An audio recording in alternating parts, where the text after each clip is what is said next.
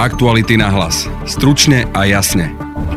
Ako bude vyzerať obnova Ukrajiny po vojne a čo môže pomôcť skomplikovať? V podcaste budete počuť reportéra Aktualit Pavla Štrbu. Keď si tak predstavíme, že na čo by vlastne e, Západ e, financoval povedzme, že prestavbu škôl alebo mostov alebo ciest, ak by hrozilo, že na druhý deň ich opäť môže zbombardovať Rusko, Čiže toto je ten základný rozdiel medzi plánom na obnovu Ukrajiny, ktorý sa teraz rodí a Marshall, Marshallovým plánom, pri obnove Ukrajiny budú dôležité aj reformy, hovorí v podcaste bývalý minister financí Ivan Mikloš, ktorý je zároveň aj členom vznikajúceho medzinárodného týmu expertov na obnovu Ukrajiny tak aby pritiahla aj súkromné investície. Najväčšie rezervy, lebo v niektorých oblastiach bol urobený zásadný pokrok po tom roku 2014, ale najväčšie problémy ostávali a budú v oblasti vymožiteľnosti práva, e, reforme súdnictva, reforme polície, prokuratúry, vlastne tých orgánov činných v trestnom konaní. V druhej téme podcastu sme sa pozreli na šesticu krajín Západného Balkánu a ich šance byť čo najskôr súčasťou Európskej únie. Denisa Žilová sa rozprávala s Tomášom Strážejom, odborníkom na zahraničnú politiku. Čierna hora e, otvorila veľké množstvo kapitol, ale podarilo sa jej uzatvoriť iba niektoré a poviem, že sú to tie možno menej dôležité. V prípade Srbska populácia je viac naklonená nevstúpeniu krajiny do Európskej únie ako vstupu. Práve počúvate podcast Aktuality na hlas a moje meno je Denisa Hopková. Aktuality na hlas. Stručne a jasne. Red Hot Chili Peppers, Dua Lipa, Callum Scott, Lost Frequencies, EMT Smile, Zara Larson, Lucie, Krištof, Zoe Wees, Horký že slíže, Rival Sons a veľa ďalších. Viac info na Lovestream.sk Aktuality na hlas. Stručne a jasne. Momentálne vítam v štúdiu kolegu Pavla Štrbu a témou bude povojnová obnova Ukrajiny. Pali, vitaj. Ahoj, sa, ďakujem za pozvanie. Možno sa to bude niekomu zdať zvláštne, že prečo sa dnes rozprávame o povojnovej Ukrajine, o obnove povojnovej Ukrajiny. Prečo napríklad aj Európska komisia otvára tú tému dnes? Sú to teda nejaké náznaky, že sa blíži vojna do finále, alebo že by sa mohli dohodnúť, alebo je to len nejaké proste strategické plánovanie dopredu? Je to všetko z toho, čo si spomenula, ale predovšetkým je to preto, že Ukrajina tú obnovu alebo minimálne finančnú pomoc potrebuje už teraz. Svetová banka vypočítala, že jej hrubý domáci produkt od vojny klesol o, o šialených 50%. Si predstav, že príde že za pár mesiacov o polovicu svojej ekonomiky.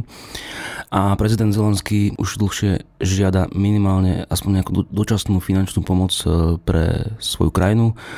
Vyčíslili ju na približne 5 e, miliard eur mesačne, toľko by potrebovali Ukrajinci, aby aspoň mohli si plniť základné záväzky ako vyplácanie dôchodkov, skrátka, aby prežili tento konflikt ako tak. Mnohí to vlastne prirovnávajú k Marshallovmu plánu, respektíve sa spomínajú také tie paralely tuto. Ale uvádza sa aj, že Ukrajina je v odlišnej situácii.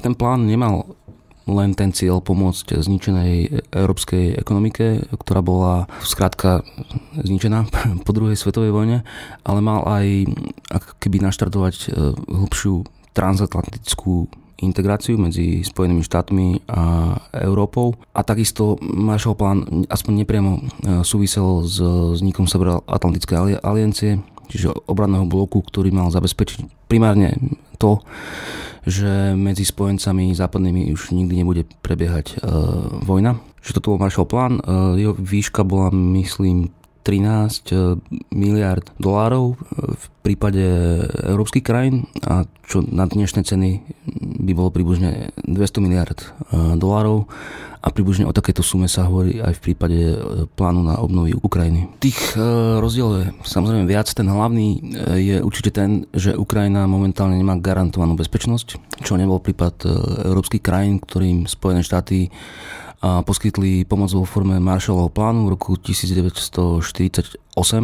Keď si tak predstavíme, že na čo by vlastne e, Západ e, financoval povedzme, že prestavbu škôl alebo mostov alebo ciest, ak by hrozilo, že na druhý deň ich opäť môže zbombardovať Rusko. Čiže toto je ten základný rozdiel medzi plánom na obnovu Ukrajiny, ktorý sa teraz rodí a Marshall, Marshallovým plánom. Takisto problém, že Ukrajina je vo vojne momentálne, čiže e, akákoľvek obnova infraštruktúry momentálne nedáva až taký zmysel, pretože my nevieme, že ako bude tá vojna ďalej prebiehať, takže toto sú tie e, základné rozdiely je možné, že napríklad toto ovplyvní tú debatu? V akej výške sa pomôže? Akým spôsobom sa pomôže Ukrajine? Práve toto, že tam nebude tá bezpečnostná zároka, že to môže nejakým krajinám prekážať, že dobre, dáme tu teraz peniaze, postavíme nemocnice, ale o 5 rokov, 4 roky, čo ak teda niekto si zmyslí, že opäť chce získať Ukrajinu Určite áno, ako som spomínal, nemá veľký význam obnovať infraštruktúru v krajine, kde hrozí, že bude na druhý deň zničená. E, ja si úprimne nemyslím, že Ukrajina vstúpi do NATO v nejakom dohľadnom a dokonca ani v nejakom nedohľadnom e, čase. Hovorí sa o tom, že kompromisom by mohlo byť bezpečnostné garancie tak zo strany Ruska, ako aj Západu a Ukrajina by pravdepodobne zostala neutrálna. Ale jedna vec, o ktorej sa málo vie, aj málo hovorí, je fakt, že aj krajiny Európskej únie majú povinnosť brániť svojho člena v prípade, že bude napadnutý e, zvonka. Čiže kým bude Ukrajina vo vojne s Ruskom, tak je takisto nereálny jej vstup do Európskej únie. A keď sa pýtala na tie zdroje toho možného plánu obnovy pre Ukrajinu, a tých môže byť viac. O jednom, o ktorom sa hovorí, je napríklad, že Ukrajina by zmrazila účty oligarchom napojeným na Rusko. To by podľa odhadov mohlo priniesť nejakých 30 miliard dolárov, ale najväčší balík, z ktorého by sa dal v tomto prípade čerpať, je zmrazenie ruských aktív, ruskej centrálnej banky na západe. Je otázka, že ako by sa to legálne e, vyriešilo, pretože momentálne na to nie je žiadny legálny spôsob, ale tieto peniaze sú zatiaľ zmrazené v západných bankách a ich výška sa odhaduje na nejakých 300 miliard e, dolárov, čiže toto by mohol byť významný zdroj financovania tohto plánu. A ďalšia vec, o ktorej sa opäť možno menej hovorí, súčasťou tejto dohody by mohli byť aj nejaké vojnové reparácie, pretože bolo to Rusko, ktoré zničilo vlastne veľkú časť e, Ukrajiny. Ale k tomu sú asi skeptickí viacerí, že by mohli byť nejaké reparácie zo strany Ruska. Áno, ale Rusko je a členom aj medzinárodných organizácií. Nemuselo by to byť súčasťou tejto dohody mierovej, ale medzinárodné organizácie by mohli mať právo vymáhať od, od Ruska reparácie. Keď hovoríme o obnove krajiny, ktorá si prešla vojnou, tak to si nemáme asi teda len predstaviť, že sa budú vstavať nové budovy, nové školy, nemocnice, ale pravdepodobne aj o nejakých reformách. Áno, tak uh, ukrajinská ekonomika už pred vojnou na tom nebola práve najlepšie. Uh, bola tam vysoká nezamestnanosť, je tam obrovská miera e, korupcie, uh, mnoho reforiem, ich presadenie trvá skrátka príliš dlho. Uh, myslím, že o tom hovoril aj bývalý slovenský minister financí Ivan Mikloš, ktorý na Ukrajine pôsobil. Takže áno, tak Ukrajina nepotrebuje len peniaze alebo nové mosty, nové školy, potrebuje určite aj reformy a potrebuje, potrebuje byť hlavne sebestačná. Aj keď je teraz zničená touto vojnou, tak skôr či neskôr sa jej ekonomika bude musieť postaviť na vlastné nohy. A nemôže čakať od medzinárodného spoločenstva, že do nej budú iba nalievať peniaze. Čo bude vlastne rozhodujúce o tom, že kto finančne pomôže? Či to naozaj ostane na Spojených štátoch a Európskej únii?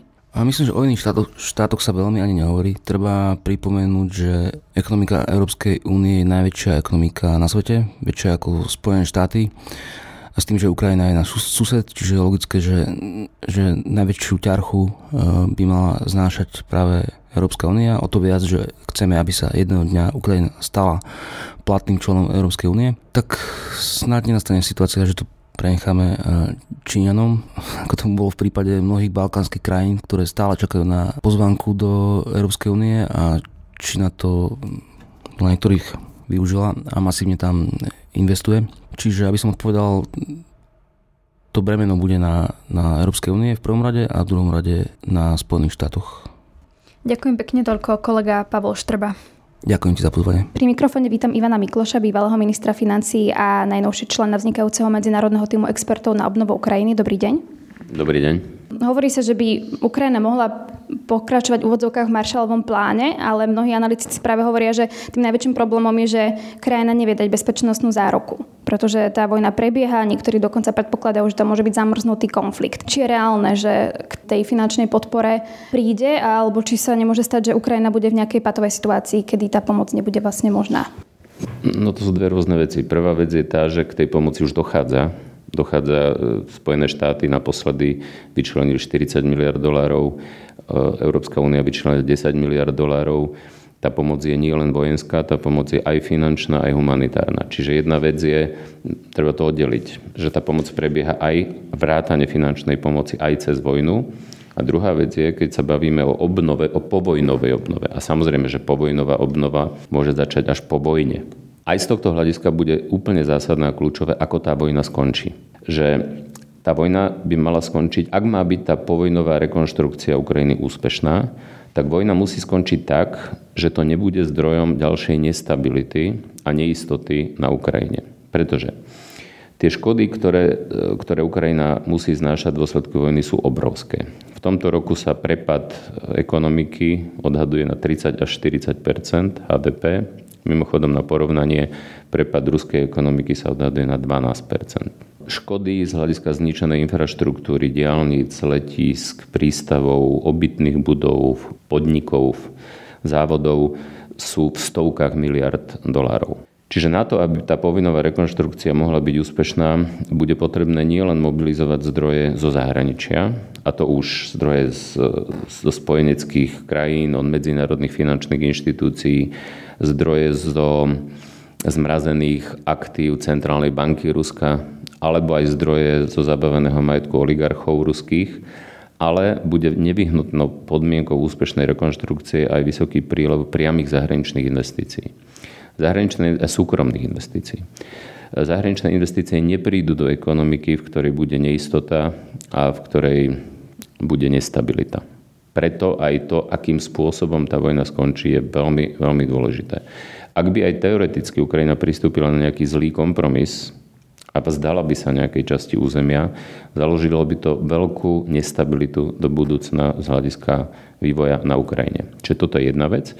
A druhá vec, ktorá bude dôležitá, je, aby Ukrajina robila reformy. Aby pokračovala v tom reformnom procese, ktorý začal v roku 2014 a aby dosiahla oveľa väčší pokrok v niektorých oblastiach, kde zatiaľ ten pokrok nebol dostatočný. Čo bolo zase príčinou, prečo napríklad tie priame zahraničné investície neprichádzali ani v tých rokoch 2014-2022, alebo prichádzali v malej miere a prečo Ukrajina nedokázala využiť ten svoj potenciál, ktorý má, aby rástla rýchlejšie. Áno, napríklad Európska únia hovorí, že tie peniaze by chcela podmieniť aj reformami. Čo je najväčší problém tej, tej ukrajinskej ekonomiky a v čom je najväčší problém možno s tými reformami?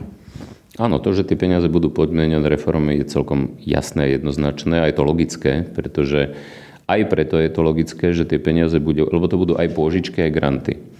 A aby tie pôžičky mohla Ukrajina vrátiť a aby tie granty mali zmysel, tak to bude môcť len vtedy, keď naštartuje ekonomiku a bude ekonomicky úspešná. A ekonomicky úspešná bude Ukrajina len vtedy, keď urobí reformy tak aby pritiahla aj súkromné investície. Najväčšie rezervy, lebo v niektorých oblastiach bol urobený zásadný pokrok po tom roku 2014, ale najväčšie problémy ostávali a budú v oblasti vymožiteľnosti práva, e, reforme súdnictva, reforme polície, prokuratúry, vlastných orgánov činných v trestnom konaní, korupcii, ktorá bola stále, stále vysoká, v tom, že Ukrajina mala stále strašne veľa štátnych podnikov, ktoré boli aj zdrojom korupcie, aj politického klientelizmu a v tejto oblasti napríklad sa nedosiahol takmer žiadny pokrok medzi rokmi 2014 a 2022. Aké sú možno odhady, ak sú, že koľko by mohla trvať tá povojnová obnova krajiny? Jeden odhad e, zverejnila teraz agentúra Standard Poor's, ktorá odhaduje, že ak by tá vojna skončila v najbližších týždňoch, čo neskončí, tak e, Ukrajina by sa dostala na ekonomickú úroveň posledného roka spred vojny, čiže roku 2021 za 5 rokov. Ale Standard Poor's tvrdí, že v Rusku by to trvalo 10 rokov. Pretože Rusko síce nie je tak zničené, nebude mať taký pokles, ak v Rusku vojna neprebieha, ale v dôsledku sankcií, v dôsledku izolácie, v dôsledku toho, že veľa investorov odišlo, že sa nepredpokladá, že by sa vrátili tak skoro do Ruska, tak vlastne tie dlhodobé dôsledky, a nielen ekonomické, a nakoniec aj geopolitické, e, vojny môžu byť pre Rusko oveľa väčšie ako pre Ukrajinu, ktorej vlastne ten svet, ten svet pomôže. Čiže z tohto pohľadu to určite nebude záležitosť nejaká veľmi rýchla, na druhej strane dve veci hovoria v prospekt toho, že by to mohlo byť pomerne dynamické a pozitívne. Tá prvá je, že vlastne tá obnova infraštruktúry je vlastne zdrojom aj vysokého rastu a vysokých investícií. A druhý je historický príklad vojnou takmer úplne zničeného Nemecka, ktoré aj vďaka Marshallovmu plánu, ale to nebolo rozhodujúci, rozhodujúca bola rozumná ekonomická politika a reformy, ktoré sa robili za Adenauera a Erharta. Ekonom, Nemecko sa dokázalo vlastne z, zo stavu zničenej ekonomiky a zničenej krajiny za pár desaťročí prepracovať do európskej a svetovej špičky. Ďakujem pekne, toľko bývalý minister financí Ivan Mikloš. Ďakujem pekne, do počutia. Aktuality na hlas. Stručne a jasne. Európska únia by sa mala rozširovať rýchlejšie a progresívnejšie, tvrdí predseda Európskej rady Charles Michel. V súvislosti s rozširovaním sa hovorí najmä o Západnom Balkáne. V akom štádiu integrácie sú tieto krajiny a či sú vôbec pripravené na vstup do Európskej únie, sa budem pýtať Tomáša Strážaja, riaditeľa výskumného centra Slovenskej spoločnosti pre zahraničnú politiku. Dobrý deň. Dobrý deň. Pán Strážaj, aký je váš názor na snahu o zrýchlenie procesu? Je to správne, aby sa celý proces zrýchlil? Tak naozaj treba poznamenať, že krajiny Západného Balkánu majú tzv. európsku perspektívu, čo znamená umožnenie vstupu do Európskej únie prislúbenú už od roku 2003. To znamená, na budúci rok to bude 20 rokov. Spomedzi nich sa stalo členom Európskej únie iba Chorvátsko v 2013 roku, takže určite zrýchlenie celého procesu je očakávané v regióne. Na druhej strane to členstvo nie je bezpodmienečné, to znamená aj tieto krajiny musia splniť určité podmienky, aby sa stali členmi a práve práve so splnením e, niektorých podmienok niektoré krajiny aj s e, pomerne dosť e, veľkým počtom týchto podmienok majú stále problém. O aké podmienky napríklad ide? No, prvoradú úlohu zohráva otázka nezávislej justície napríklad, nezávislých súdov, transparentných verejných procesov, to znamená obmedzenie korupcie, rešpektovanie práv národnostných menšín, vyrovnané vzťahy so susednými krajinami. Jednoducho tých tém a oblastí je pomerne dosť. Niektoré sa týkajú aj ešte detailnejšie ekonomického rozvoja, ekonomických reformiem a e, de facto sú témy, ktoré sú spoločné pre všetky krajiny a niektorých témach sú jednotlivé krajiny špecifické. K tomu sa ešte dostaneme k tým jednotlivým krajinám, ale ešte sa vás opýtam, prečo je dôležité, aby bol tento proces zrýchlený v tejto situácii? No, e, samozrejme, je tu ten prísľub, ktorý už je dlhodobý a ten progres nie je taký, ako sa pôvodne plánoval plánovalo.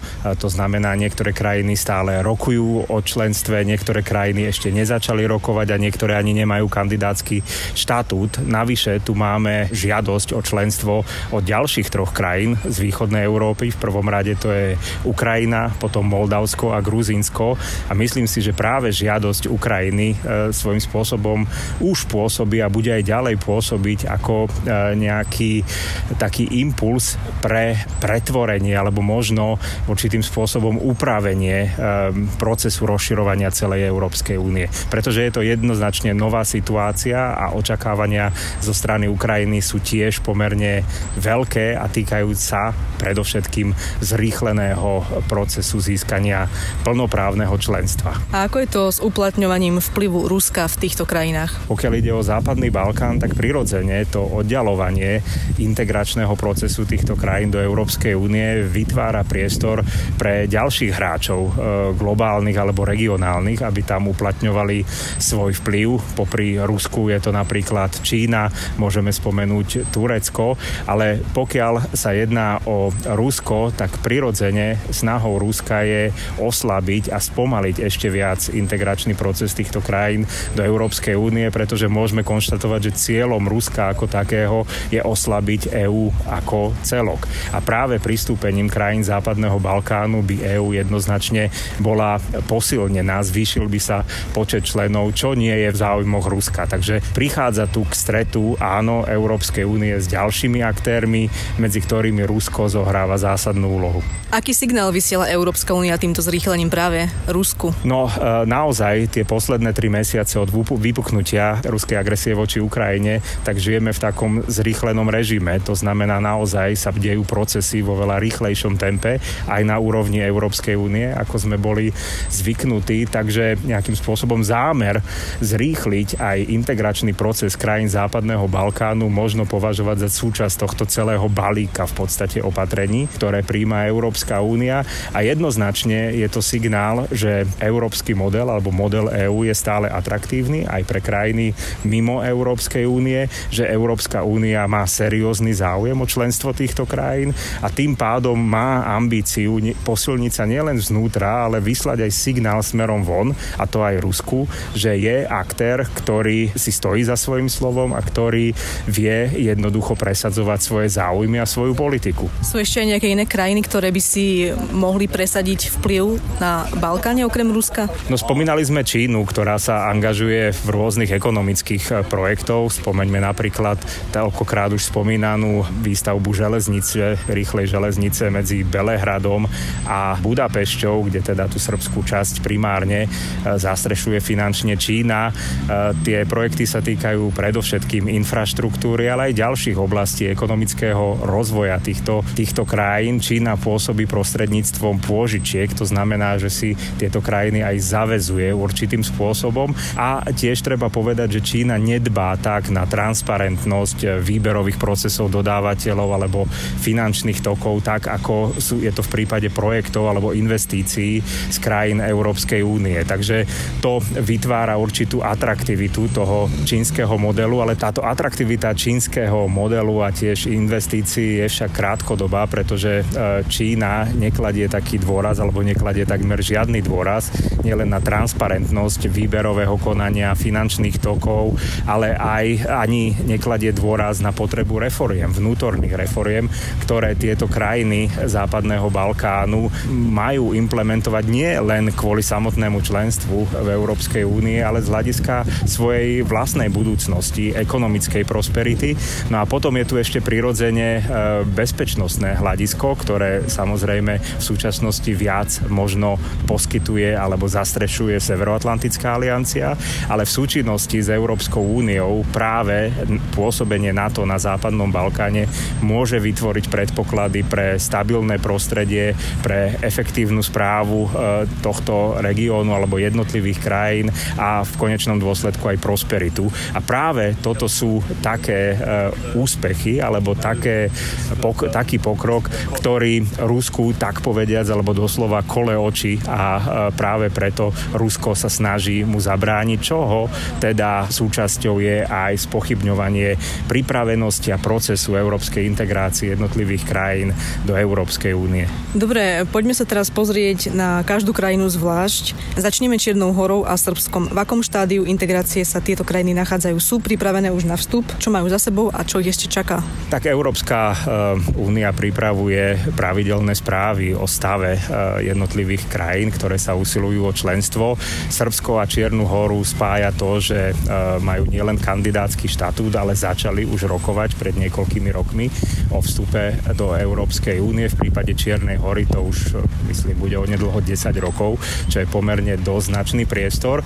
No a vidíme, že Čierna hora otvorila veľké množstvo kapitol, ale podarilo sa jej uzatvoriť iba niektoré a poviem, že sú to tie možno menej dôležité. Srbsko tiež otvorilo pomerne značnú časť kapitol, ale opäť tu je problém s ich uzatváraním. Navyše, špeciálne v Srbsku sa stretávame so situáciou a do istej miery to je aj dôsledok určitých sympatí ruskej, pardon, srbskej vlády voči Rusku, že po prvý raz, eh, odkedy sa vykonávajú výskumy verejnej mienky, tak v prípade Srbska populácia je viac naklonená nevstúpeniu krajiny do Európskej únie ako vstupu. Takže to je nová situácia, s ktorou aj Európska únia, aj e, srbská e, vláda a opozícia samozrejme, ako aj mimovládny sektor sa budú musieť vysporiadavať. Ako si to vysvetľujete?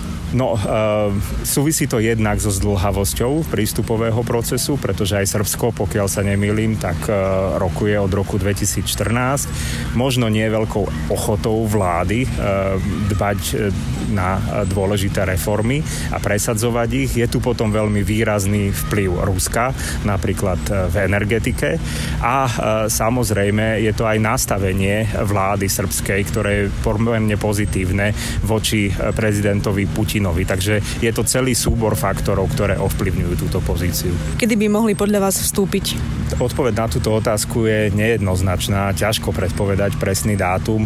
Potrebné je, aby my v Európskej únii sme sa usilovali naozaj e, zrýchliť e, integračný proces, ale na druhej strane, ako som už aj spomínal, veľa záleží aj od konkrétnych krajín, ich ochoty a schopnosti príjmať e, a implementovať dôležité reformy, ktoré sa týkajú de facto všetkých oblastí. No dobré, ale napríklad Srbsko a Čierna hora. Je to ťažko povedať. No, Srbsko a Čierna hora majú, keď sa pýtate na problémy, ktoré majú, tak tie súvisia predovšetkým teda s tou oblasťou nezávislosti justície, stále e, príliš veľkej alebo vysokej existencie korupcie, nedostatku transparentnosti v, v určitých... Čiže nedá sa povedať podľa vás odhad od týchto krajín? No myslím si, že by to bolo veľmi dobré, keby prvé krajiny mohli vstúpiť ešte v priebehu tejto dekády. Nepôjde o proces, ktorý by trval rok alebo rok a pol alebo dva, ale myslím si, že pôjde o trošku dlhodobejší proces stále. A ako je to s Albánskom a Severným Macedónskom? Tak tieto krajiny e, dostali kandidátsky štatút a prísľub v podstate začiatku negociácií alebo začiatku rozhovorov o vstupe do Európskej únie. Na druhej strane ich snahu e, brzdili e, niektoré členské krajiny EÚ s tým, že upozorňovali na dôležitosť splnenia e, podmienok, ktoré boli vytýčené. No a v poslednom čase je to Bulharsko, ktoré vnáša do celého procesu, do procesu rozširovania bilaterálnu agendu, v rámci ktorej spochybňuje napríklad e, macedónsky jazyk, históriu e, Macedónska. To znamená otázky, ktoré sú veľmi citlivé z hľadiska identity Macedónska ako takého a práve tým, že Bulharsko blokuje tento proces, tak podstate znemožňuje Severnému Macedónsku a Albánsku začať tieto rozhovory, ale verme, že summit Európskej únie, ktorý sa bude konať ešte v prvom poloroku tohto roka, prinesie nejaký zásadnejší posun a podarí sa francúzskému predsedníctvu a ďalším európskym lídrom presvedčiť Bulharsko, aby túto otázku nepovažovalo za takú zásadnú. Ako je na tom Kosovo a Bosna a Hercegovina? Aké reformy majú za sebou a aká ešte pred sebou? No, e, Kosovo a Bosna a Hercegovina sú v tej tzv. poslednej kategórii, keďže v podstate nemajú ešte štatút, nezískali štatút kandidátskej krajiny. E, to znamená, že v ich prípade existujú zásadné výhrady zo strany e, Európskej únie, e, ktoré sa týkajú opäť tých spoločných regionálnych problémov, ako je transparentnosť, nezávislosť súdnictva, transparentná správa vecí verejných, menšinové otázky. V prípade Kosova je veľmi zásadnou otázkou vzťah dialógu s Belehradom. To v podstate podmienuje aj negociačný proces Srbska. Očakáva sa, že Srbsko a Kosovo sa dohodnú na nejakom status quo e, spoločnej koexistencie. Zatiaľ však nevidíme nejaké svetlo na konci tunela až také žiarivé, aby sme vedeli povedať, že e, Srbsko, kedy Srbsko presne vstúpi do Európskej únie a kedy Kosovo získa kandidátsky štatút a začne s negociáciami e, o vstupe do Európskej únie pokiaľ ide o Bosnu a Hercegovinu, tak tá situácia je, môžeme povedať, azda najkomplikovanejšia, pretože e, Bosna a Hercegovina stále pôsobí z, pod, e, z časti pod medzinárodnou správou. Je tam úrad vysokého predstaviteľa, vysokého predstaviteľa Európskej únie, ktorí, tak povediac, e, dávajú pozor na to, aby miestni policiti nerobili rozhodnutia, ktoré by mali deštrukčný vplyv na krajinu, na jej súdržnosť a tým pádom aj na jej európsku perspektívu.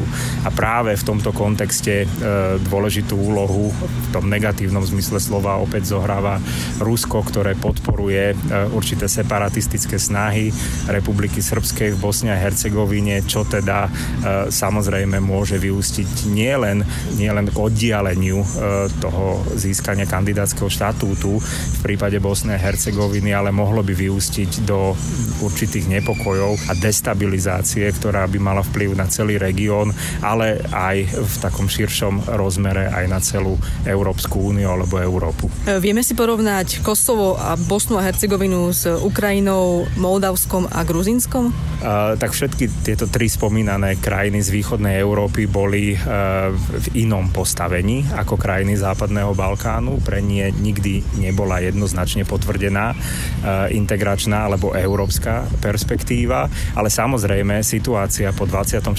februári zmenila túto optiku. Uh, vidíme, že snaha Ukrajiny uh, odpovedať napríklad na dotazníky a splniť formálne kritéria žiadosti o členstvo v Európskej únie a získania teda toho štatúta, štatútu kandidáta sú e, veľmi dynamické a veľmi presvedčivé. Pomerne optimistická alebo pozitívna je aj odpoveď zo strany európskych inštitúcií, špeciálne teda Európskej komisie, na čo už sa nemôžeme až tak veľmi spolahnúť, je jednoznačná podpora zo strany všetkých členských krajín Európskej únie, pretože tá je potrebná preto, aby e, Ukrajina, či už Ukrajina, Moldavsko alebo Gruzinsko mohli napredovať e, v integračnom procese. Každopádne karty sú rozdané, vieme o záujme týchto troch krajín, e, vieme o tom, že nemôžeme zabúdať ani na krajiny západného Balkánu, ktoré sú v integračnom procese už oveľa dlhšie. Treba ale brať do úvahy novú situáciu,